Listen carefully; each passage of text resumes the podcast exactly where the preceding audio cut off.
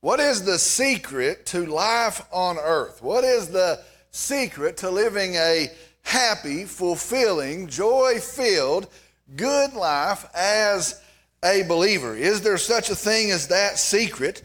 Uh, don't we really just have to live or just come and face what happens to us and do the best that we can in that, trying to persevere and endure? Well, tonight we're going to see that there is a thing. Now, it's not really a secret. God tells us uh, it, it to us several times throughout His Word. It's not a secret, but there is a key to living a life that is happy, that is fulfilled, that is joy filled, and that is a good life. Now, the Bible tells us that. I'll just go ahead and tip it off right here from the start. The key to that is contentment.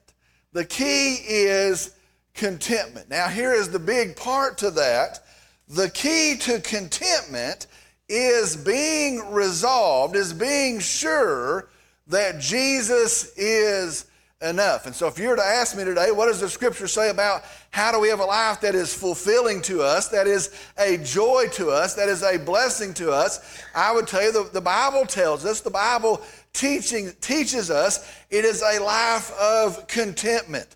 And the key to contentment is us being resolved that Jesus is enough. And I'll just tell you, you'll never be content. You will never be content. You may try to be, but you'll never be content until you can say, actually say, I have everything I need in Jesus. If you have if you can believe that in your core, I have everything that I need in Jesus, then and only then will you be content. Uh, tonight we are back in our study in the book of Proverbs. Tonight we are back looking at the wisdom of our new friend, Agur. Uh, he was introduced to us last week as we started the 30th chapter of Proverbs. Last week, if you remember, we saw the oracle of Agur. Tonight we're going to hear the prayer of Agur. Uh, I'm going to read it all. I'm going to read the, the entirety of that prayer, and then we're going to go back and look at it. We're going to go back and break it down. Tonight, the prayer of Agur. We're in Proverbs chapter 30, tonight, verses 7 through 9. Here's what it says Two things I asked of you. Do not refuse me before I die. Keep deception and lies far from me. Give me neither poverty nor riches. Feed me with the food that is my portion that I not be full and deny you and say, Who is the Lord? Or that I not be in want and steal and profane the name of my God. Now, that is the prayer of our friend Agur. I'm going to break it down and we're going to look at it piece by piece. Let's start back in verse 7. It says this Two things I asked of you. Do not refuse me before I die. Now, here in verse 7, Agur is praying. If you remember in the previous section, the verses uh, that were ahead of this, he has shown us that he has come to know that God holds all wisdom. He has come to know and place confidence in the fact that God's word is truth. Now, the way that he came to that conclusion, he tells us uh, he has searched for wisdom. He has pursued wisdom out in the world, and his pursuit has been empty. Uh, it did not bear any fruit. And so, looking into himself and looking to the world, he found no true wisdom. But at this point, he is sure God's word is truth and God possesses all wisdom. Well, now we find as we continue along, in God's wisdom, he prays to God. Now, there's a pattern there. We ought to take note of that. In God's wisdom, it is then that he prays to God. Now he starts off his prayer and he says, Two things I asked of you. Now it tells us there very plainly he has two requests. And so he comes, now having the wisdom of God, he prays to God, and he says he has two requests before God. He says this Do not refuse me before I die. Do not refuse me before I die. Now, I think that's an interesting statement. I also think it is important for us to consider this. Uh, we need to see that God is concerned not only with eternity, not only with the eternal, but God is also concerned with our lives right now. He's concerned with our day to day things right now. And so He's not only concerned about uh, what's ahead, what we're studying the book of Revelation, but God is also concerned with our lives right now. He's concerned with what we're feeling right now, what we're seeing, what we're doing, what we're attempting right now. God is concerned with our lives right now. And listen, you can be sure that God desires to bless you in this life. God desires to bless you in these days. Now, there are some that have taken that and they have distorted that and really made a false teaching out of that. And so sometimes we're a little bit leery of teaching that. But listen, I can tell you this God sees you, He knows you, He loves you, and in these days, He desires to bless you. Sometimes we think, well, this life is, is full of hardships and heartaches and worries and anxieties and, and all sorts of griefs, and we have to plow our way through it, and this life is going to be so heavy. Listen, the Bible is clear in this. Today, in our lives now, the Bible says we can have peace and we are to have joy. The Bible teaches that. In these days, hard things are going to come. Now, there's going to be things we do not understand, but listen, provided for in the person of Jesus Christ, we are to have peace in these days. God wants to bless us in the days of our life. We, we are to be filled with joy in these days. Two things I asked of you. Do not refuse me before I die. Okay, moving to verse 8. Keep deception and lies far from me. Give me neither poverty nor riches. Feed me with the food that is my portion. Keep deception and lies far from me. Give me neither poverty nor riches. Feed me with the food that is my portion. Now, the start of verse 8 is very interesting. Uh, some might say, and a quick reading might lead us to believe that the first request of the two requests is keep deception and lies from me. And so you read that say, well, he's got two requests here, and it appears that that is the first one. He says, keep deception and lies from me. Understand, that is not it. The two requests are yet to come. The two requests are going to follow after this statement. Now, the tr- two requests are do not let me be rich and do not let me be poor. Now, we're going to get there. We're going to talk about those uh, in depth. But the starting place that Agur has come to hold, as he holds God's wisdom, is that it's all about perspective. And so when he comes to his prayer, as he begins his prayer, as he's about to tell us his two requests, he understands it is all about perspective. It is all about the truth. It is all about seeing and evaluating through the lens of truth. Now, here is the reality. Listen very carefully. If we are not looking squarely through and consistently through, now both of those things are important. If we are not looking squarely through and consistently through the standard of God's truth, we will end up either with a false joy, an unfounded joy, or we will end up with an undue worry and an unrealistic pessimism. Now, I want you to hear the, that again. I want you to, to consider that again. If we are not squarely looking through, and if we are not consistently looking through the standards of God's truth, here's what's going to happen. We will either end up with a false joy or an unfounded joy, or we will end up with an undue worry and an unrealistic pessimism. Now, I want you to see the example here. It's going to make sense as I go through the example. Here, here, here it shows us riches, wealth, and success, they can give us a false impression. That's what he's talking about here. They can give us a false impression. Uh, if, if you go and you see my wealth and your success and your riches, you might start to think, you know what, I've got it made.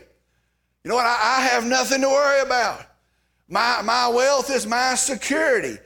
And in that false perception, we start to have an unfounded joy.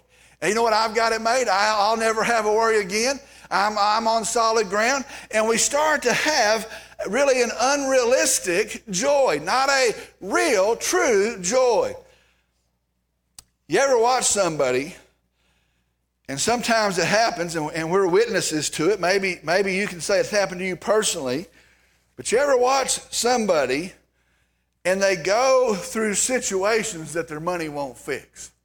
And you know what? They've clocked along and, and God has blessed them and they, they, have, they have trusted in that, but maybe they get a, a health concern and no amount of money will fix that. Or maybe something happens with their kids or something happens in their home and you know what? Their, their money won't fix the problem and they had a false joy and, and now they are devastated. Now, the flip side of that is that being without or being poor or struggling in that way it can breed undue worry.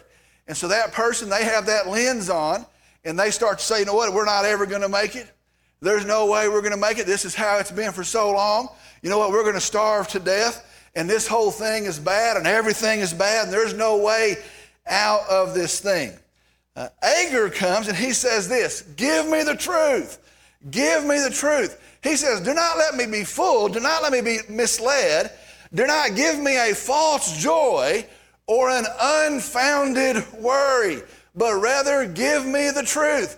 Don't give me something to worry about that's not an issue I have to worry about. Don't give me a joy that's not a real joy. He says, let me see it as it is. Give me the truth. Now, I was thinking about that.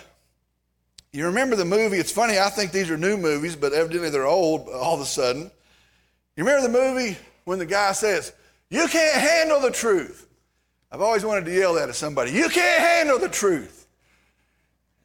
Did you know the reality is this? Most people do not want the truth. And they got some false perception, they got some false impression in their mind, and they like to keep their blinders on. You know what? I, there may be a truth out there, but I don't want to know the truth. Agur says, keep deception and lies far from me. Now he gives his two requests. He says, Give me neither poverty nor riches. He says, Do not let me be rich, and at the same time, do not let me be poor. But he says this, But do this, feed me with the food that is my portion. Now, this is a very interesting statement. Uh, do not give me riches. At the same time, do not give me poverty but do feed me with the food that is my portion. And what that means is, Agur says, Give me what I need, and give me just what I need. And don't let it be less than what I need, but don't let it be more than what I need as well. He says this Give me my portion of what I need to eat. Give me what I need. Let me tell you this. The problem is this, and I, I guess it's, it's human nature. I don't know, for whatever reason, Rarely are we content with what we need. And you can watch that in a little kid, you can watch that in an adult. Rarely are we content with what we need. We think to be blessed is to have more than we need. And you know what? If you got what you need, you're not blessed. We think success, uh, to, to, to be blessed, is to have more than we need and to be safe to be secure, to be glad in life, we need a stack that's bigger than we need. Listen, I need a house this big, I've got one bigger. I need a car like this, I've got one better. I need this much amount of money to get through, I've got more than that. And having more than I need, now I'm safe. Now I'm secure, and now and only then will I be glad. The prayer of Agur is this Let me be content. Let me be satisfied with my portion. Now, listen, that's a big statement, and that is a wise statement. Let me be content. Let me be satisfied with my portion. Now, here are the reasons why. Let's go to verse 9. That I not be full and deny you and say, Who is the Lord? Or that I not be in want and steal and profane the name of my God. When he has plenty, when he has more than enough, he is afraid that he might deny God. And it would look something like this. He would say, You know what, I'm okay. I, am doing all right. I've got it all together. Uh, he's afraid he might even become arrogant and think that he did it. I've got more than I need, but you know what? I did that. I worked and put that together. I'm smarter than other folks. And he might get to the point in his arrogance that he would say, Who is the Lord? Why do I need the Lord? What has he ever done for me? I did this and I've settled it myself. Today, one of the great enemies of people coming to Christ is that they feel no need to come to Christ. And, and, and I'll tell you, the culture that we're living in, it may be different somewhere else, but the culture that we're living in right now, people come and they say, you know what, Jesus is fine. He's okay. I'll, I'll check in with him about my eternity, but I don't need him in my daily life. And I don't need him in the day to day things. I, I don't need him. I've got everything handled there. I've got it all together. In fact, he'll mess up some of that comfort that I have. I'm afraid of that. And so, you know what? I have no need of a Savior. I have no need of Jesus. I get close to dying, I'll come find Him. But I'm comfortable in my life right now. Uh, one of the greatest hindrances to people coming and saying, "When I need a hope and I need a Savior and I need Jesus is because they're comfortable today.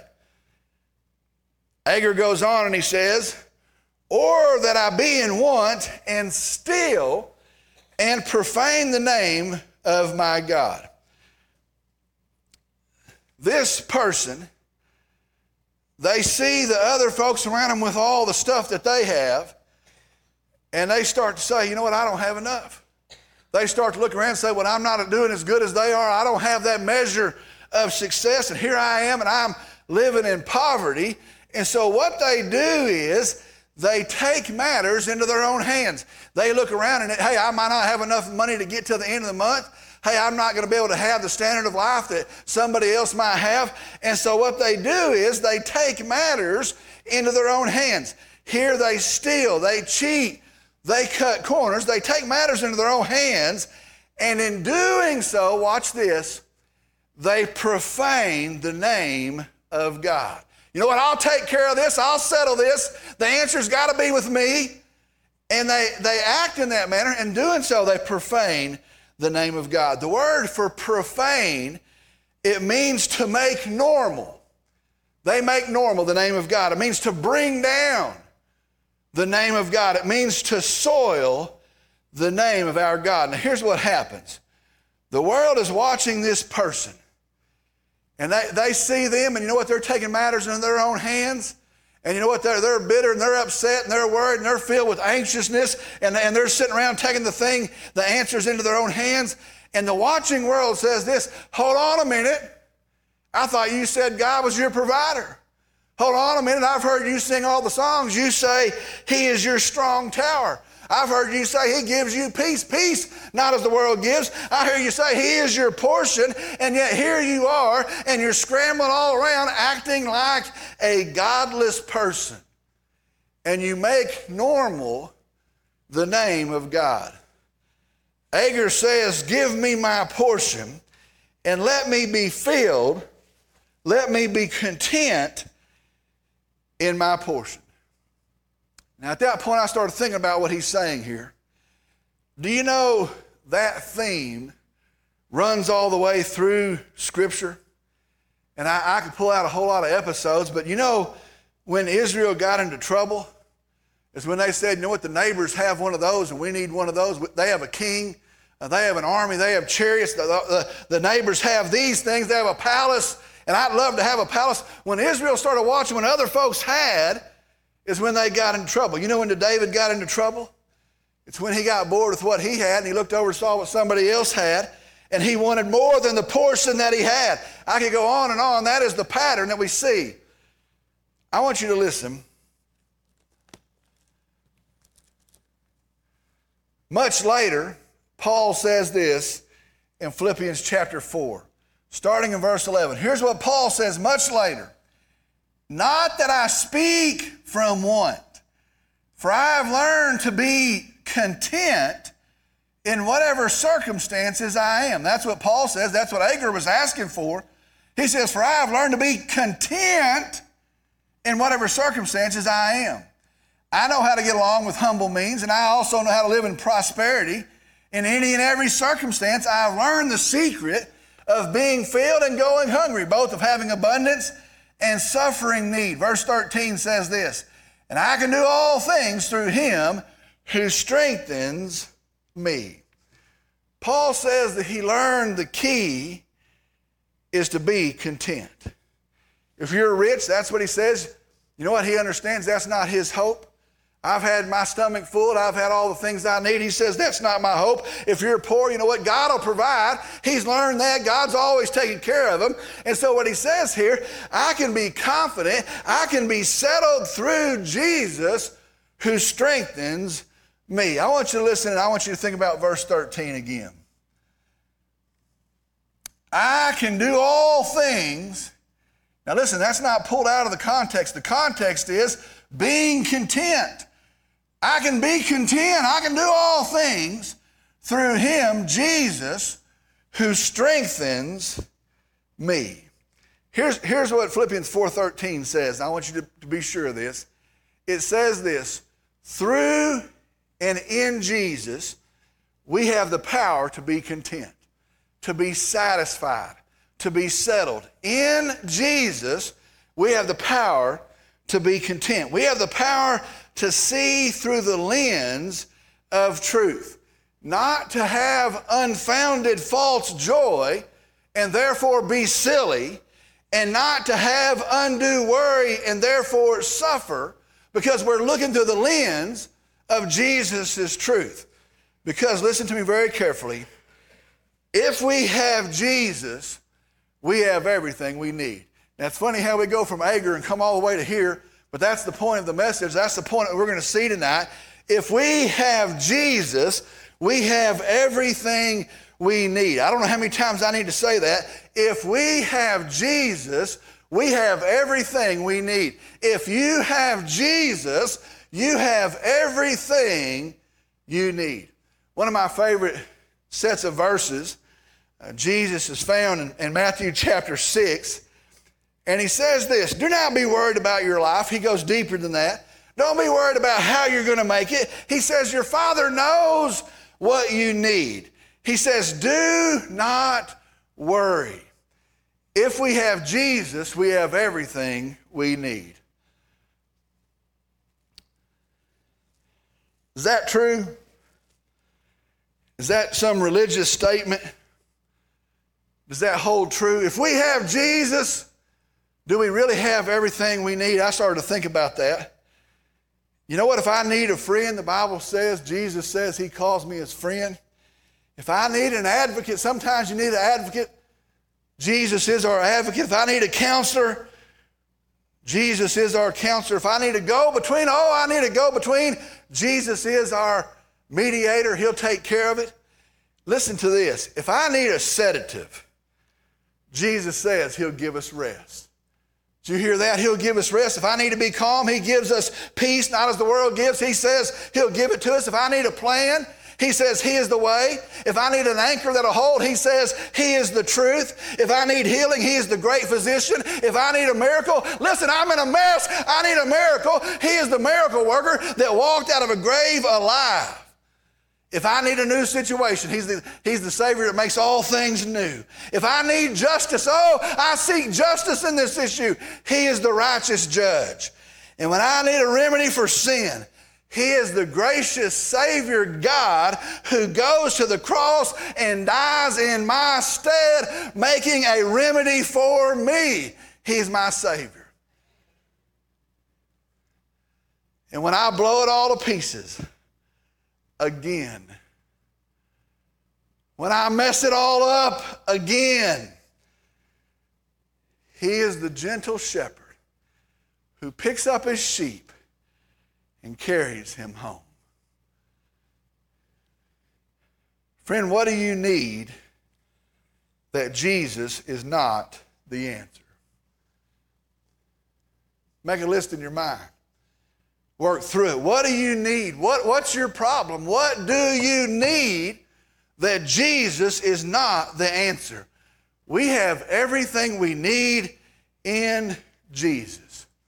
And because of that, follower of Jesus Christ, like Paul and like Agur prayed for, like he wanted, we can be content, we can be at ease, we can be satisfied.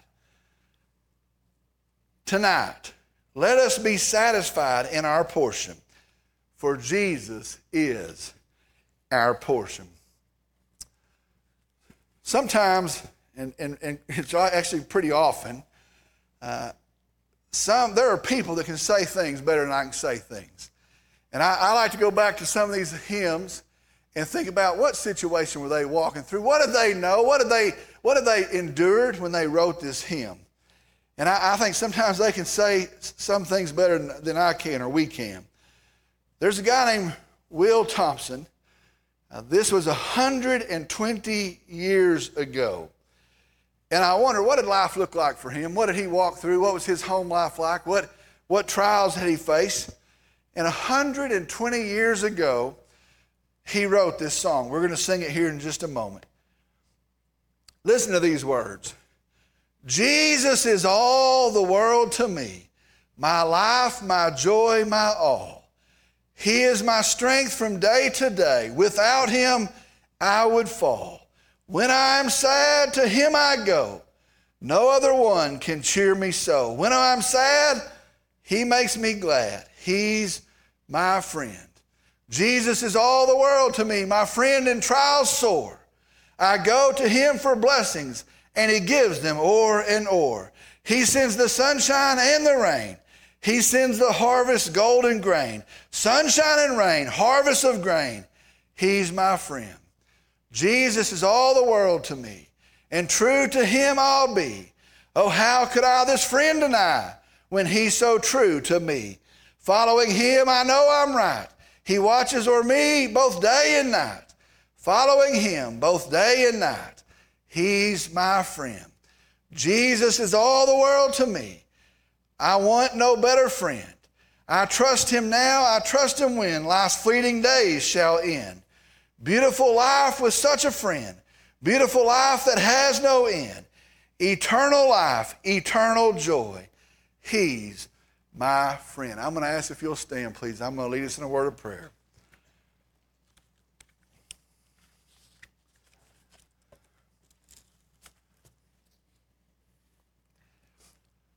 Heavenly Father, we come tonight. I'm thankful for this reminder to me. I'm thankful for your word that speaks to me. I'm thankful for the truth that in Christ Jesus, that I need not worry and I need not scramble and I need not search. I just need to put my eyes upon you. You are my hope, my anchor. You're the truth, the way, you're the life. And I have all that I need in you. Lord, I, I pray that I remember that. And I pray in the dark hours of the night that I remember that, in the busy hours of the day that I would remember that. I pray in the good times when I start to become careless, that I would remember that I pray in the sore in the hard times. I would scrape myself up and I would remember that. Jesus, I'm thankful that in you there is no need that's left unfulfilled. I praise you for that. Lord, I pray for a people in this room, and I see all sorts of things going on, all sorts of situations. I pray that we have been reminded that we have everything we need in you. We praise you and we thank you. I pray, Lord, that we be ambassadors of that truth in a world that is scrambling and running and searching and seeking. That we would tell them the answer is found in Jesus, found alone in Jesus, but there is an answer sure in Jesus. Help us to be ambassadors of that truth. Lord, we come and on this day, we have learned that we can trust you through your word. We have learned we have nothing to fear through your word. We have learned that there is a judgment coming. And we ought to be urgent about it. Tonight we have learned, Lord, that we can be content, satisfied in all things because Jesus is our portion. We praise you for your word, which you've spoken to us today. I pray that it would bear fruit as we leave here. Lord, I pray for homes here today. I pray for families here today, for grandparents, for parents. Pray for kids here. Pray for our church. Lord, we hold it up to you. We ask that you would use it, bless it, be known through it. And then we just end by saying this as, as we have seen you today, heard your voice through your word. Lord Jesus, we say this you are worthy. We praise you. We worship you. We trust you. We love you. We thank you. And I pray in Jesus' name, amen.